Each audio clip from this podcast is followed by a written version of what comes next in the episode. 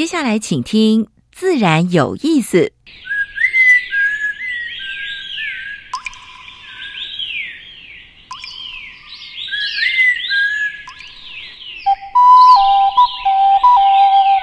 大自然是最能启发人心、最迷人的教室。透过鸟语、虫鸣，顺着山峰、水流，教给我们自然万物的盎然趣味与生命智慧。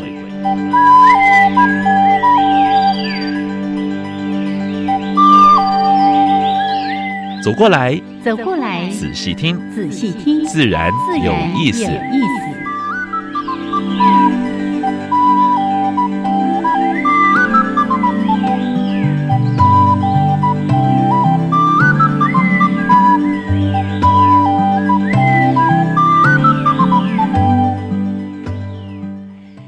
亲爱的听众朋友们，大家好，欢迎收听教育电台自然有意思。我是杨平，我是燕子，好的，杨老师精神抖擞、不是已经热天、快要虚脱了真的这一天真的蛮热的、你看欧洲热浪在很多地方引发火灾、到处野火。对啊，你看这一次那个希腊那个哇，12个起火点，对，然后呢烧整大片，而且一路烧到海边、我昨天刚好在看这些国际新闻的时候，发现说哇，他们在一个地区就看到有27个人，他们研判应该是游客，那个火势太猛烈，连逃都来不及了。对，最后难逃了、而且台湾，你看台湾也发生几次意外的火灾，是也有好几个过世了，对不对？对。所以这个时间的话呢，希望大家，尤其天干物燥的时候，特别在山上哈，你在抽烟或是干什么，绝对不要，绝对不要把那烟蒂乱丢，对不对？说到抽到山上抽烟这件事情就很奇怪了，你到山上不是要去吸收好的空气嘛？不过了，还是有些眼睛者，但是我们劝告一下哈，务必，你一小小的疏忽，可能就酿成大祸。对，星星之火可以燎原哈，所以也提醒大家。那另外，当然天气这么热，那个一热哈，人脾气容易暴躁。大家哈，冷静一点啊！心平气和，是的，心静自然凉哈。有空真的到山上哈，尤其稍微中海拔以上的地方，还是很凉爽的。不会啦，其实像四座山也蛮凉快的啦。这个慢慢走，慢慢走，其实也蛮凉快的。我礼拜六才又去走了一次，可是真的很热，你知道吗？我平常就是一边走一边停下来拍照，那一天完全不敢停下来。我告诉你，你要找有风口的地方多站起来。站一下，对呀、好，来各个地方呢，其实这个稍微海拔低高一点或者有树荫的地方，还是凉爽的。那中海拔以上都非常凉快。多出去走一走，暑假的时候惜家带眷去度个假，没错，自然有意思，对不对啊？还是观察到蛮多自然界的各种生物，对不对？而且各地方都长得不太一样的物种，实在是太美好的世界了。好啦 OK， 那在每一次节目的一开始呢，会为大家安排2个小单元。第一个单元是自然大小事，分享有关于全世界跟台湾的一些生态环保跟农业方面的一些知识，一些新闻啊。另外就是台湾 special， 今天比较特别，要跟大家介绍跟台湾的地名有关的特有种植物。是，因为我这个礼拜呢要到屏东，所以你好偏心哦，到一个地方去、一定。哎呀，那个跟在地要先打个招呼、先结合对嘛吼？看看屏东有些什么地名的植物，好，待会儿再来介绍给大家。那今天的主题哦，这杨老师呢，每一次看到这位年轻人哦，他就心花怒放，非常的开心，因为他这个人非常的热血，然后而且呢，对科普哈。对昆虫方面的推广不遗余力。我们的热血阿姐，对，今天很难得哦，还有一个我们下一代的哦，他的弟弟小杰哦，黄宇哲黄同学，他也到我们节目来，就是他的儿子。从小耳濡目染，我们邀请他进节目。对，待会儿看看他跟老爸到野外去是一个什么样的景象，对不对？不一定到野外，在家里也养了一堆。这也是啦，哈。好，待会儿主题时间，我们再跟热血阿姐还有这个宝贝儿子哈，我们的黄宇哲同学一起来聊聊。那先加入第1个小单元：自然大小事。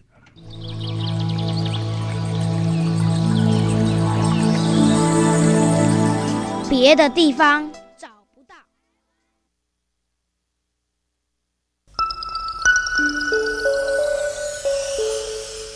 风声、雨声、鸟鸣声，声声入耳。大事、小事、自然事，事事关心。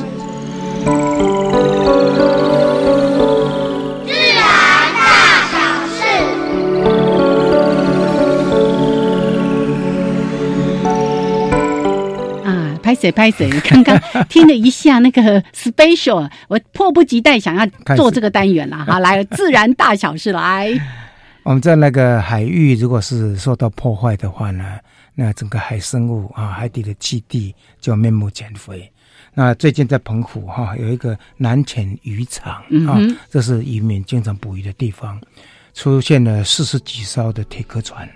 铁壳船对对岸来的，它是抽沙，因为中国从去年开始禁止沿海的采沙啊，他们采海沙那做建筑用。最近几年，中国的建筑业都非常盛嘛哈、啊。那不过的话呢，它已经到我们的澎湖海域来抽沙，而且24小时。所以当然当地的渔民还有澎湖县政府也跟对岸啊、哦、提出抗议了啊、哦。所以我们希望我们政府要站出来讲话啊。彰化最近出现的绿鬣蜥，我们知道从小时候是很可爱，很可爱。可是呢，长大是庞然大物了、哦，对不对？你比太小了，这样，还可以这么大了哈。因为我们研究室曾经在新店区就抓了好几次了，光新店区两岸哦就有了哈、哦。那彰化，因为它已经在繁殖了，每年大概10到12月份是它的交配期。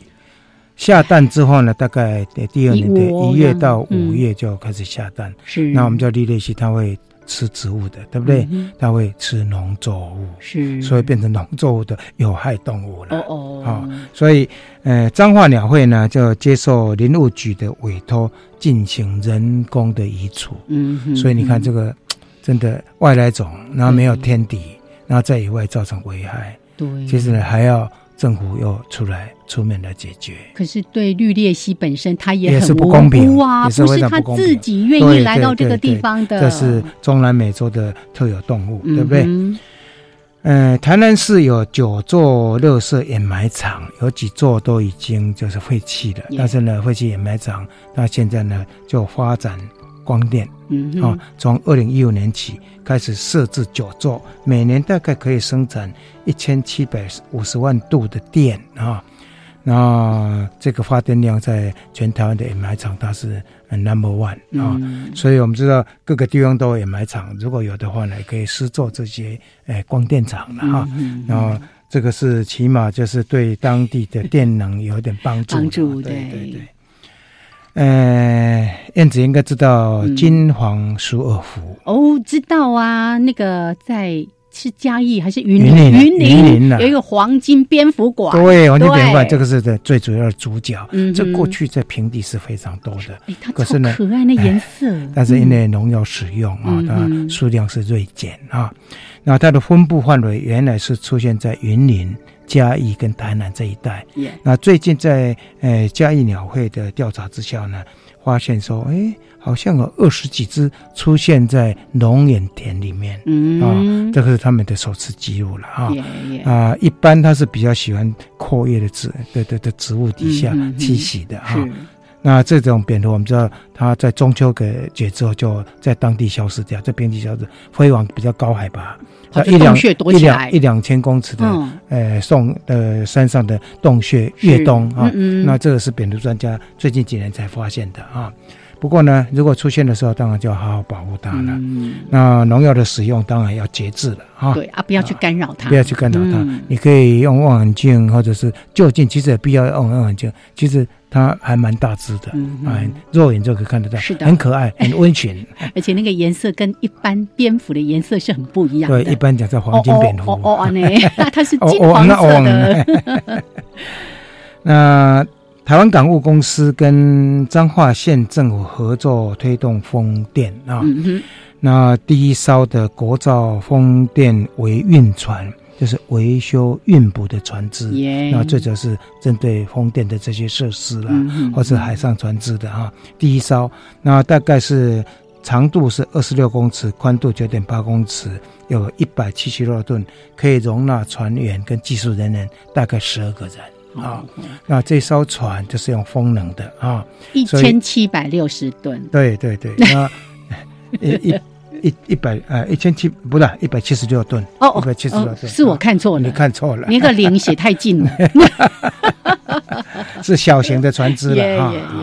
我还想说应该很大一只啊、然后我们上次有提到那个美墨之间有没有要一个大围墙、长城、最近美墨长城今天的电视新闻也有、哦、大概3200公里，这个一盖的话呢，就把南投野生动物栖地就一切两半，对对没错，那其中包括一些濒危种的动物，像墨西哥灰狼啦，北美叉角羚羊啦，半岛大角羊啦，它们都会被隔绝掉了。啊，还有它们取食的地方、喝水的地方也会被断掉。还有繁衍，你看它找老婆都很困难。是啊、所以大概会影响的动物还有包括植物大概1000种左右。所以呢，引发2700位的科学家联署跟川普政府抗议。我今天早上看到电视的新闻，还那个川普先生威胁说，如果不赶快通过，他要关闭美国政府。这真的是一个没有保育的总统啊、哦，没有保育观念，没有生态保育观念。有时候我们光说开道路就对这个动物的迁移，我们还要做一些廊道、地下廊道，对不对？他连这个都不做，3200公里，你要叫他绕到哪里去，就断掉了。所以我们也希望美国政府，我们这喊也没有用了哈、哦，希望就是科学家能够发动全世界的联署更好。哎，好，这是今天的自然大小事。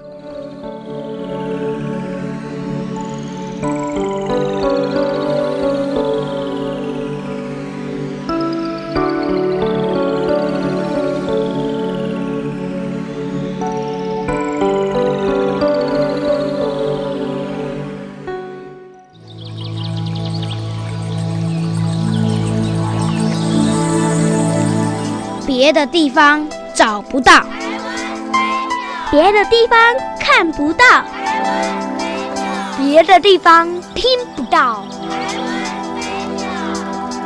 台湾 Special。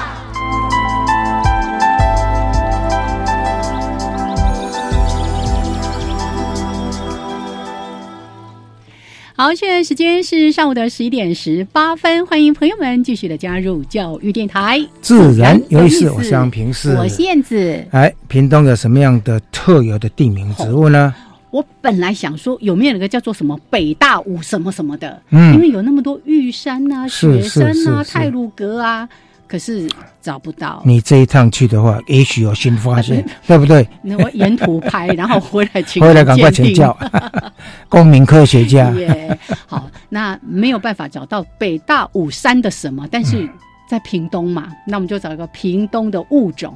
刚才阿姐一听我说屏东，她马上说哦，屏东金线莲，讲过了，对不对？讲过了。今天讲一个，其实我从来没听过这个物种的名称，叫做武威山乌皮茶。威武的武威嘛，哈，是是是，有武威啊，乌皮哦，因为我看那个图片，就是跟茶叶长得蛮像的，几乎就是那个翻版。对，你可能如果没有人特别告诉你说啊，这么珍贵稀有，你就啊那个茶叶嘛。好，那这个物种呢，其实曾经被以为已经在国外灭绝了，因为它其实呢，在很早很早就已经被列为这个国际自然对 IUCN 的红色名录严重濒临绝种的这个物种。那主要栖地呢是在屏东的马家跟来义乡，所以也是栖地。这两个地方什么东西呢？以前的蝴蝶骨，对，马家跟来意这个，就是紫斑蝶骨，对。嗯，好，那它的分布大概海拔在300到1100公尺的这个原生林啊、次生林啊等等的。那后来当然因为人为的干扰，或者说一些栖地的破坏，所以你知道吗？在2003年在被人发现之前，已经有80多年没有看过这个植物，对，都以为说啊。已经消失了，而且它是我们台湾的特有物种哦。那在2003年的时候，因为一个屏科大的学生在屏东马家去登山的时候，发现说：“哦，这学生也太有警觉了吧？怎么一看就知道，找到宝了。”这一次你到屏东要特别注意一下哈，而且是北大武哈。好，我先去屏科大进修一下。然后经过屏科大的这个杨生任教授，还有我们台大的谢长富教授鉴定之后，就确定是台湾特有种的这个武威山茶。对，好，所以听说，已经知道的株数不到50棵哎。对，在过去的文献哦，那还只是文献说啊，不到50株，那有80年都没人发现。是。那当然，因为后来确定是这么样珍贵稀有的物种，已经在繁衍了。屏东县政府啊，屏科大，还有我们之前介绍过那个孤岩卓云的那个植物保种中心，他们也一起的协力在做这个物种的富裕了。听说有一部分的那个已经种到平地的绿地里面去了啊！啊，大家如果看到，然后今天刚好听到，你知道说哦，它是这么珍贵稀有，看的就好。因为有人呢就有这种坏习惯，说哦，好珍贵，好稀有，带一点回去给家人看，不要拍照就好了。也不可以说把叶子拔一片啊，绝对不可以。拍照就好，拍照就好。现在手机拍照功能多好啊！对 OK， 来，这是今天的台湾 special 武威什么茶？武威山乌皮茶乌皮。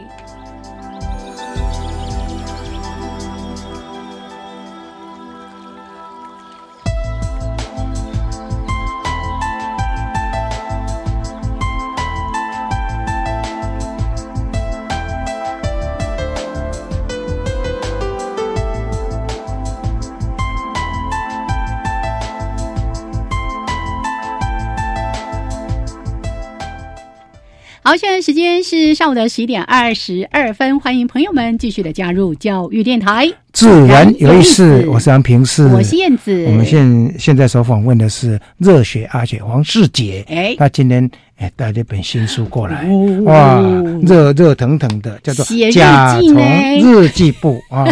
她其实阿姐是甲虫起家的，对不对？她对甲虫从小就爱好，爱不完。那现在第2代都带过来了哈，也是爱甲虫爱得要命的。另外一位就是黄宇哲黄同学，先来跟阿杰打招呼 ，Hello， 杨老师好，燕子姐好，嗨，嘿，大家好，来热烈掌声欢迎。他现在要升6年级，暑假的时候跟着爸爸到处爬爬走。是，我刚才刚讲完，马上被打枪了。为什么？阿姐说：“在那个北大武快谷山庄旁边就有那个大武细心，对，我听到。其实好多叫大武的，可是呢，很多我一看都不是屏东的大武山，是有那个金门啊什么到处的大武。因为我会对细心特别了解，是因为我曾经疯狂的爱上细心这种马兜铃科的植物，因为它的花很特别啦。我也曾经在书上介绍过，它的花是开在。”跟地面是地面的，而且有一点味道，味道还不错。对于我这种特别除臭之夫吗？马兜铃科的在台湾其实应该有个马兜铃园哈，植物园就有了。是，马兜铃科的种的相当多，大家有兴趣可以去看一下。是，我上次去那个富源国家公园的时候，他们的蝴蝶园里面就种了很多的马兜铃，对。好，来，那我们今天呢就不再继续讲细心了，来，我们来讲一下关于甲虫这件事情。那甲虫日记簿，我想是不是阿姐把这个书稍微做个介绍，跟读者分享一下为什么会出这本书？好，我想这是一个非常有趣的题目了。甲虫是我们所有昆虫中种类最多的，那大部分我去很多国小或者是地方跟朋友在分享或演讲的时候，我都喜欢提一个问题，因为大家最爱的甲虫，我想当之无愧的萤火虫。这里有一位萤火虫专家就在这边。我想每年我们在四五月份，大家在野外这个观察萤火虫，然后我们都会针对它的栖地啦，针对它这个光照的问题。可是很多人对于最基本的，我去一个学校曾经跟他们的师生问了一个问题，请问萤火虫是不是甲虫？结果大家跟我说不是。我说啊，那萤火虫是什么虫？他们说萤火虫就是萤火虫。然后我就觉得所以我应该从最基础的部分来去做一些推广。是什么是甲虫？是。所以这本书在发想的时候，我就从什么是甲虫当做第一步，再来就是我跟各种甲虫有趣的故事，不管是在野外相遇，或者是观察到奇怪的行为，甚至是我在饲养的时候所面临的一些问题。因为我想在现在，你以饲养甲虫来说，对我们大小朋友来讲，都是一件非常稀松平常的事。早期那时候我永远记得看《儿童天地》，梁老师在主持整个节目的这个年代啊，那时候我们养的是什么蚕宝宝啊？可是学校里面养都是蚕宝宝，对。但是现在我们可以养的昆虫很多，太多了。甲虫也算是大宗，所以我就在这里面把一些饲养啦、观察啦、野外啦，还有各种它的习性去做一个整理。因为它是甲虫日记簿，所以呢，我就把每一篇幅都是用我自己的经验、我看到的东西，还有我后来求证得到的一些结论，在上面跟大家分享一些我的观察资料。那这本书最主要它的图片非常多，而且非常漂亮，是。然后那个特写照片也非常多，所以是一本赏心悦目的，尤其对小男生来讲，老少咸宜的。你这样那个性别刻板印象，不要说小男生，很多小女生也很喜欢。对，现在就是重电，我一个学生在经营重电，他说老师，你要修正一下，现在下班之后呢，来买虫的大部分都是 lady。 就是好，所以呢，这个拍照这件事情对阿姐本来就是她最在行的。是。那每次我看到她的照片，我都会这样想说，我要什么时候可以拍出这么美好的照片？而且一小小的虫子能够拍得这么逼真，对不对？真的，特写有时候对她的脸部，对她的对眼睛啦，那个头部的地方做特写，封底的这只那个长臂金龟，对不对？好像在那个表情啊，那个表情好像在一个思想家一样。对。而且像个那个巨大的怪兽。好，阿姐，时间先到这里，我要播2分钟给小杰来。你有没有常常跟爸爸也到户外去？有啊。好啊，去看什么？也都以你最喜欢甲虫吗？对。原因？甲虫里面你最喜欢哪一种甲虫？赫克力士，哇，就是那个长长尖尖的那个，对不对？对。长棘大多虫，大部分的小朋友都是喜欢这一种刚刚养的。不过它是外来种，台湾本土的你比较喜欢的？台湾本土比较喜欢的独角仙。对，这个大部分的小朋友小时候的最爱了。养过吗？有，现在还在养。有帮他换大便吗？对，都有。对，有，这表示有一部分时间工作可能爸爸帮忙做了。这个经常呢，像跟我小时候我也是常常帮我的小孩做这样的事。对，我们家有一度呢也养了好几只的那个锹形虫，一对啦，不能说好几只，然后下了好多的卵，孵出好多，然后呢，我就几乎每天都要去捡那个黑豆大便。对，那锹形虫我们不是用那个木屑一箱一箱嘛，就这样，然后每天都在那捡。我就说我在练筷子功，练筷子功。那个粪便是很好的肥料，是有拿来那个种花，对的，对。好，我们待会儿呢再请阿杰还有我们的于哲同学再好好的聊一聊，那看看呢在这个过程当中有些什么好玩的发现。那特别呢在阿杰的甲虫日记簿里面，真的分享的不只是故事，不只是经验，还有很多知识性的东西，也要一起分享给所有的朋友们。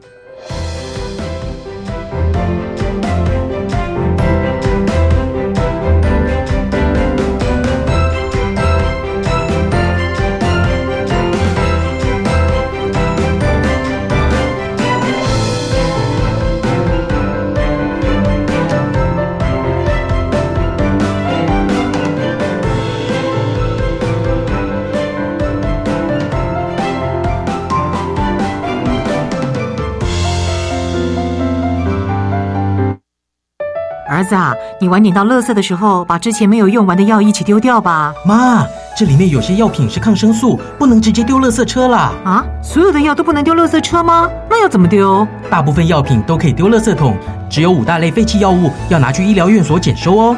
提醒您，废弃药物包含抗生素、荷尔蒙制剂、抗癌与免疫抑制剂、管制药品、针具及针头，应拿至居家废弃药物检收站检收。台北市立联合医院关心您。我好喜欢化学哦，希望未来能在化学方面做点对人类有帮助的事。不用等到未来，你现在就可以参加绿色化学创意竞赛，还有机会获奖哦。为了响应减毒、减害及环境保育，教育部与行政院环保署联合举办绿色化学创意竞赛，即日起到9月30号受理报名，欢迎高中高职学生踊跃参赛。以上广告由教育部提供。哎，好想洗个热水澡，吃顿热饭，也好想出去走走，希望有人陪我聊聊天。有一天我们都会老，伊甸基金会邀请您响应老人照顾服务计划，用爱与陪伴为老宝贝打造有品质有温度的晚年。支持专线02-2230-6685或上网搜寻伊甸老人照顾服务。加外加外阿玛波拉加根格玛西卡斯达斯的加古拉布古列列。大家好，我是来自台东的胡代明，这里是教育电台。那罗哇那咿呀那呀哦哎呀，那是你呀鲁玛的呀恩哦，朋友们就爱教育电台。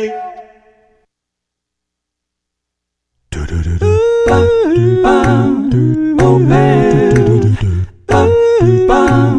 your mind, open your mind， 就爱教育电台。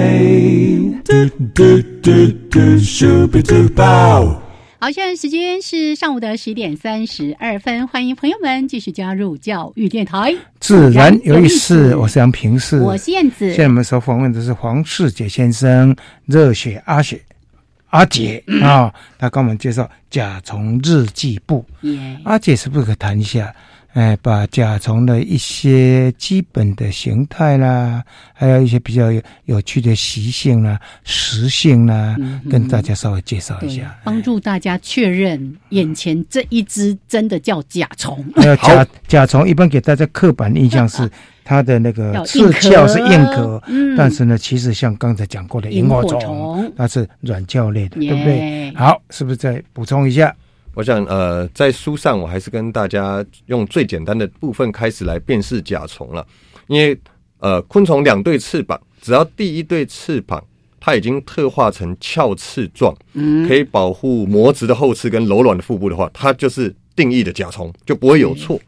那很多人说为什么甲虫的嘴有的看起来好奇怪哦，甲虫不是应该就是独角仙跟锹形虫有那个大颚或头角吗？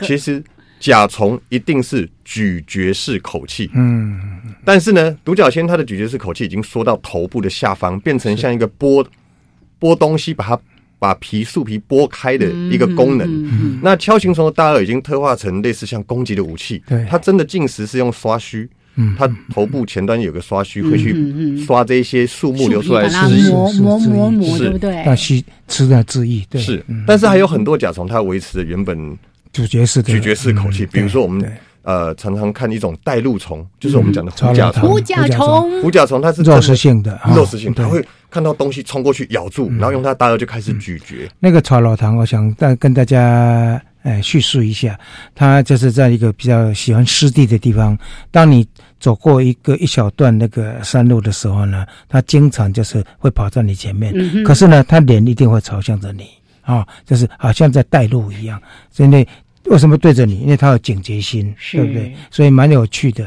就是一般我们所看到大概的8星狐甲虫，对，又鲜艳，对不对？又漂亮，对不对？那个宝蓝色，对。我这个礼拜6去爬4兽山的时候才看到一只，然后就跟同行伙伴赶快介绍一下，因为它就是很奇怪，它停在你眼前，对不对？等到你快靠近，它就又飞到前面去，然后呢，再回过头来看你有没有跟上来。蛮有趣的。对，然后我想比较有趣的是甲虫里面的一个特定的类群，象鼻虫。哦，象鼻虫。因为很多人说，哎呦，那个象鼻虫嘴巴那么尖，它那个是不是直接用刺的啊？就像蚊子在吸，但其实不是。刺吸式的那种。象鼻虫它那个嘴巴已经特化成那个样貌，它的大颚在最前端。我最喜欢举的一个例子就是我们台湾原生的台湾大象鼻虫，咱带一个笋菇啊，笋龟。之前我在住在富阳这附近的时候，它那边山上的竹林都遇得到。那我举一个比喻，就是我们到菜市场买竹笋，老板会帮你把笋皮剥掉，你就可以吃笋肉。但是在森林里面不会有人帮他剥笋皮，所以他必须嘴长成那样子才能咬过一层一层的皮，吃到里面的肉。对，那是一个最有趣的观察。它还是主角式的口气。是，对对。好，可是很多象鼻虫已经没有翅膀啦，那不是应该要有翅膀吗？我们燕子姐讲的一定是我们这个兰屿的保育类昆虫。哦，那个球背的那种，球背硬壳的那种。是，它那个也不是说没有翅膀了。我记得曾经有研究的资料显示，就是它已经愈合了，但是剥开里面还是看得到那个小小的那个痕迹的，痕迹还看得到，痕迹还看得到。它大概是不会就是光走路的啊，那种它非常硬。男女的武士的话呢，听说就是要用食指跟中指，然后去。要夹看谁夹能够把它夹破啊、哦！当然这是一种传说，但是不太可能。我是觉得说它的太硬了，非常硬，非常硬。然后我想这一类的甲虫，它一直给我们很多的遐想了，因为像蓝屿球背象鼻虫，我最喜欢提的就是它是在陆地行走的宝石，因为它身上有非常漂亮的这个光泽，然后它身上的光泽很特别哦，那光泽是鳞片，是一片一片的。如果它刚羽化出来是一只新成虫，它会很漂亮。可是如果在森林里面走了一段时间，它那个鳞片会掉，然后就会变得斑驳，你会觉得这只虫看起来好老旧。蓝屿球背橡皮虫这也是一群啊，这群现在都已经列入保育类了啊。暑假去的时候，你可以玩它，可以看它，可以拍它，可是呢，你绝对不要把它抓回来啊。是，我想这是非常重要的。所以玩它就是你可以放在手上感觉一下，不要去硬捏它啊，就是感觉一下再把它放回去啊。好，所以阿杰说，甲虫一定是这种叫做。你刚刚说咀嚼式的口气是，然后要有硬的鞘翅是，可是萤火虫是软的，软鞘对，软鞘，但是它的第一对翅膀确实已经特化成保护它，还是保护是，不过还是有一些虫子看起来好像披着甲胄，可是它不是甲虫，阿杰在书里面有提到，来是不是可以介绍一下？我们常被误认为甲虫的，常误认为甲虫的有几个大类的。第一个就是春象，因为有些春象哈，它全身充满了金属光泽，是啊，然后远远大家一看就，那金龟子哎，可是一般人看到发亮的，看到非常漂亮的昆虫，然后圆圆的又是感觉像硬壳的，是，其实就是用一种既定的印象去辨识。但是盾背春象是盾背春象，一般翅鞘的话呢，它背面翅鞘是应该有一个等于两个翅膀可以分开的。那盾背春是一个盾背往后，它没有那个分界线的，所以应该是蛮容易看的啊。但是一般人会把它误认为是甲虫，是对。还有没有？有没有野外的蟑螂？有一种在木头里面的蟑螂，看起来很像，看起来真的很像甲虫。是，它看起来真的像，因为它整只是黑色的，然后充满了光泽。那因为我们在辨识蟑螂，可能都用家庭的既定印象，家里面那些美洲啦、澳洲蟑螂。可是，在我们自然的原生环境里面，有很多住在朽木里面的这些蟑螂，它的外表其实看起来就像很强壮的甲虫。可是你可以从它的刺鞘上面来看，还有它整个体型，像台湾木莲哈这种的，连脚都非常强壮。那背面的话呢，那个刺好像刺鞘一样哈，对，那个硬的。野外的蟑螂我们叫匪莲，对不对？其实蛮漂亮的。我还有一次在东方水莲嘛，你看对东方水莲，对啊，还看到它应该是不是刚那个蜕皮，透明的耶，白色好看，对，好美哦。所以这些蟑螂它是不会进到屋子里面的啊，所以不要认为说这个都是你要抓，你脚就踏下去不对哈。好，所以其实辨认甲虫，它有一套一个规矩，一个规则，对不对？我来问一下那个黄同学，你自己辨认甲虫有没有你自己的方法？有，头胸腹跟六只脚。哦，好，头胸腹六只脚，那不是昆虫吗？对，是没错。可是，翅膀甲虫呢？甲虫的话，我都是看它前面的脚，还有它的一些口气之类的，是哦，还有包括那背面的那一对刺鞘，对不对？好啊，你养过的甲虫有没有比较怀念的？就是说有没有被咬过啦，或者是养的把它养死掉了，有没有？有没有？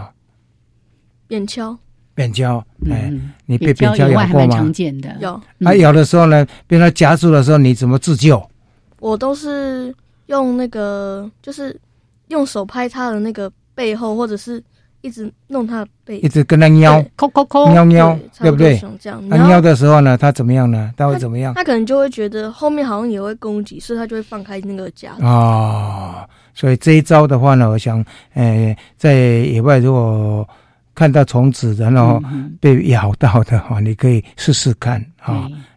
不然的话，你不要硬把它咬得更紧哦。这也是36计之一的声东击西耶。是，是爸爸教的吗？对啊，这个是痛苦的经验学习的。可是我老实说，我不知道说哦，原来可以去抠它的背部。就我们用指甲啦，因为正常来讲，它夹了你以后，它大概是觉得你是敌人或者是进犯的人。是。那如果你这时候对着它的刺鞘末端，你轻轻用的指甲去抠它，因为为什么会特别强调用指甲？因为指甲比较像它的几经值，可能就创造一种类似背后有敌人的状态，所以它就放开前面的夹子转头回来要夹，这时候他一转头，你的手就要推开，不然就换夹层手，另外一边被夹。不过所有养甲虫大概都有被咬的经验，像从小朋友开始一直到大人，大概如果没有被咬过，就不算养过甲虫的人。是的，因为光那个爪子一夹起来的，哇，那爪子上面都有那个利爪啊，对不对？上次我们在拍影片的时候，我们那个新平先生不就被一只那个是锹形虫嘛抓的，哇，那个还流血。我们举一个最简单的例子啊，大部分的人都以为虫爬在他身上就已经在咬他了，其实刚才老师讲到重点。甲虫的六只脚，每一只脚的末端都有2个爪钩，只要是新虫或者是体型大的虫，它的爪钩的力量非常大，你就会觉得自己好像被咬，其实它不是咬你，它只是害怕抓住你，它不想摔倒而已。没错没错，这时候你如果一甩的话，它其实抓得更紧，是哦，那也许有可能会去伤害到它了。好，所以我们先给大家建立起一个很基本的概念，到底我是甲虫吗？是。我是甲虫。对，那认识了甲虫之后，我们待会儿呢也要来听听阿杰跟甲虫的故事。我其实最爱听他说故事了，那个故事超好听又超动人的，都是真实的故事。没错。好，那待会儿呢我们先听一小段音乐之后回来继续来分享甲虫日记簿。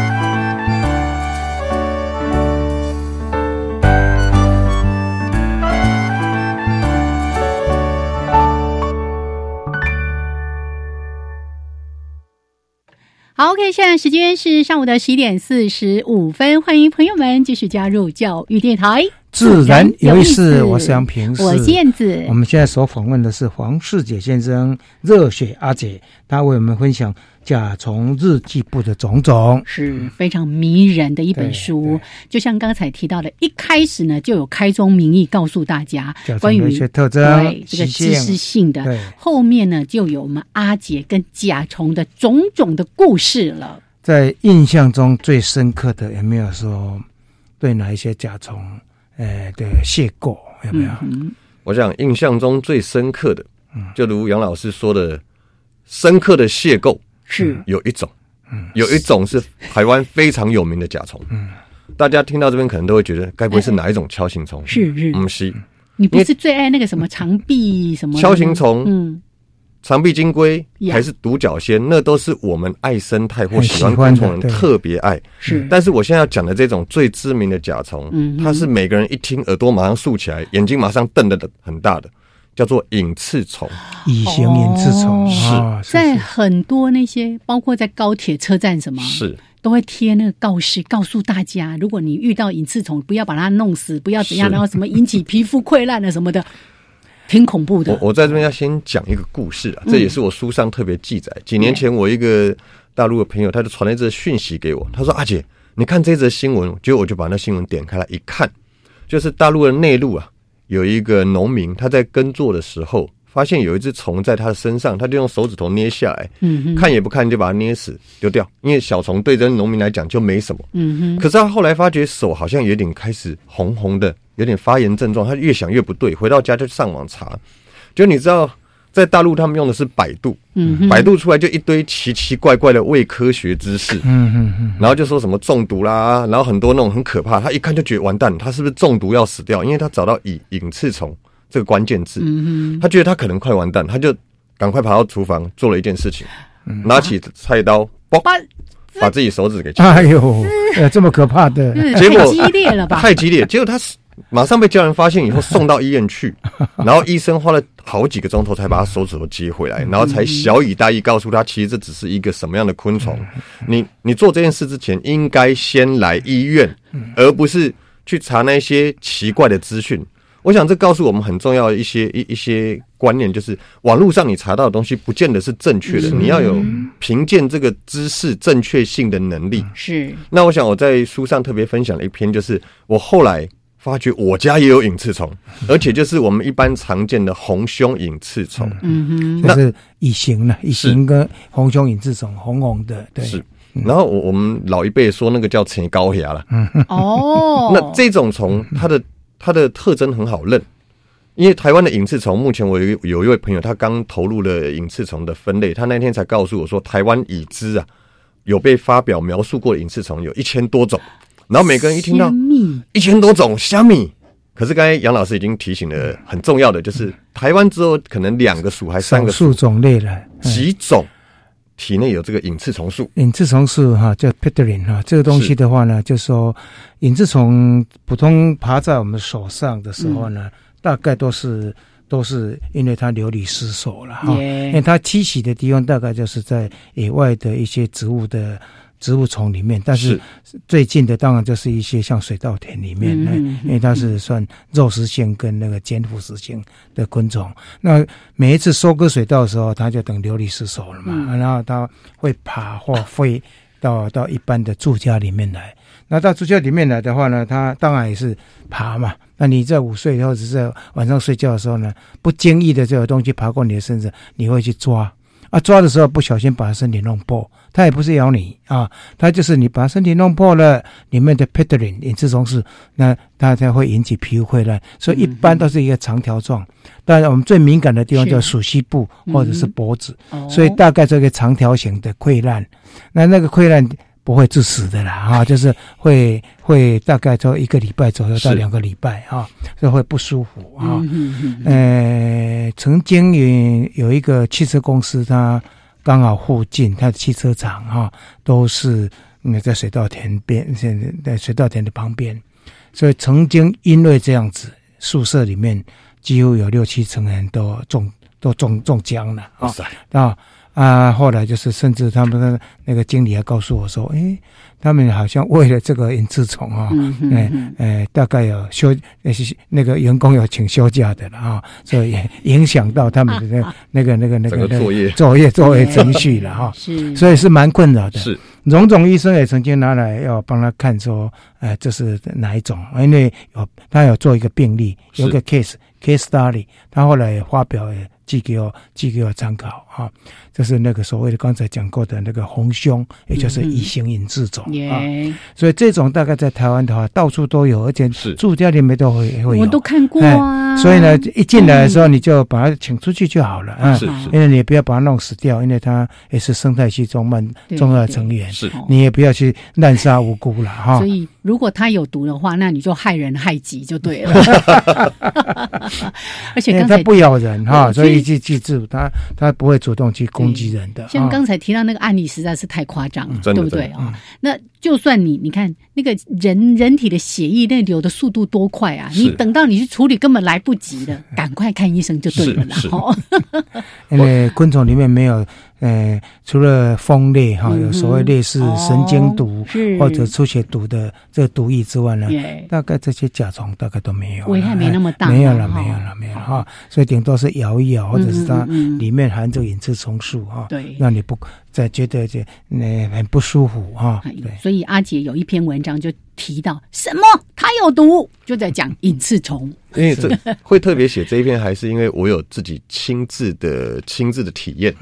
那因为我家旁边就是南崁溪，每年夏天的时候会有几只跑到我家里面来，我觉得有可能是趋光了，有可能是乘着上升气流进来。那一天刚好我在写一本书，然后它就飞到我手上，然后我那时候专心在写东西，就没有仔细看，啪就打下去。结果我的手上就有那个病灶，其实第一天第二天没事，第三天才开始发红，第四天长水泡，一直到第9天我真的觉得说完蛋了，我太太提醒我说你要不要看医生啊，已经整个又红又肿还有起水泡，我说好，再一天，如果再是这样子我就要慢慢消失了。结果在第10天的时候其实它就消肿，然后到第11天12天就嗝屁，它那个结痂就脱落，大概不舒服的话就1到2个礼拜了，是这个大概你如果是真的是被他上手了哈啊，你就是马上哈，你如果警觉性马上去清水洗洗啊，或者肥皂水稍微洗一下，然后湿干净，然后涂一些软膏就够了。是，好，那我们来挑一个好的，因为这个也是很多人很熟悉的，是面包虫。面包虫很棒啊，我上个礼拜才直播，可不可以吃？可以吃啊。瑞士已经把面包虫纳入食物清单了，它纳入3种昆虫，面包虫是其中一种哦。那通常我觉得那个是一个很棒的体验啦，因为我们常到水族馆到鸟街去逛的时候，你会发觉他们都会卖面包虫。对，那因为鸟类蛮喜欢的，是虫鸟了哈，是。然后还有蜥蜴了，蜥蜴，对，那个是很重要的，因为其实面包虫它是很重要的我们的宠物饵料。是。那因为我自己有养面包虫，那通常我们面包虫带回家以后，你还是必须养着嘛，因为你不可能一下它就吃光，而且你一次至少要买1两啊。那带回家我都会用麦片啊，或者是用我们的面包吐司面包去养它们，然后养久了就会慢慢有蛹出现。它们的蛹很厉害，我觉得面包虫很厉害你看我们养的独角仙还是锹形虫，它都要再钻到一个安全的地方才能化蛹，土里面啊，可是面包虫就直接在那边就变成一个大辣辣，真的大辣辣，非常厉害，它是什么都不怕吗？真的没得怕然后旁边的幼虫继续吃它们的蛹，就在那边等着羽化变成虫。那我想面包虫它除了是我们宠物的饵料之外，最更重要的是什么？是那一天我跟我儿子，我们就想说，不然这面包虫自己养得很干净，我们来试试看好了，就把它先送到冷冻库。因为冷冻库让它慢慢的新陈代谢降低，然后慢慢的冷冻，这样比较不会感觉比较没那么残忍了。然后再来就是先烫过，然后再油炸，再加葱花、蒜头、辣椒、胡椒盐。黄同学，好不好吃？我觉得味道很普通，很普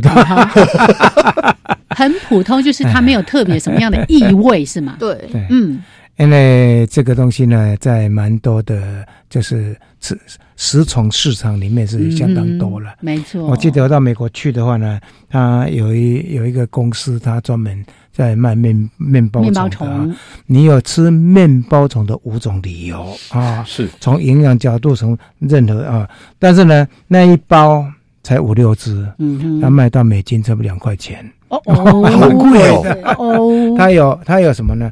它有很多口味哈、啊，包括那个什么，包括它有特殊原味的哈、啊，还有呢 barbecue 的哈、啊，还有一个是像有加咖喱的哈、啊，对，它蛮多的。还有呢，是把面包虫做成什么棒棒糖耶，yeah, 所以面包虫是真的可以吃的，是。在阿杰的书里面有一篇在谈到无比强大的长棘大兜虫，来请黄同学，这也是你最爱的甲虫之一，对不对？对，那你可以稍微帮我们介绍一下吗？好啊，好，来，就是它很强壮，然后它还有2对大大的脚，它的命名是那个什么希腊神话的。那个海克力士，大力士，海克力士，对，所以呢，差不多了。他在手上应该有一种沉甸甸的感觉吧？对，重重的。你们养过那个最长有几公分？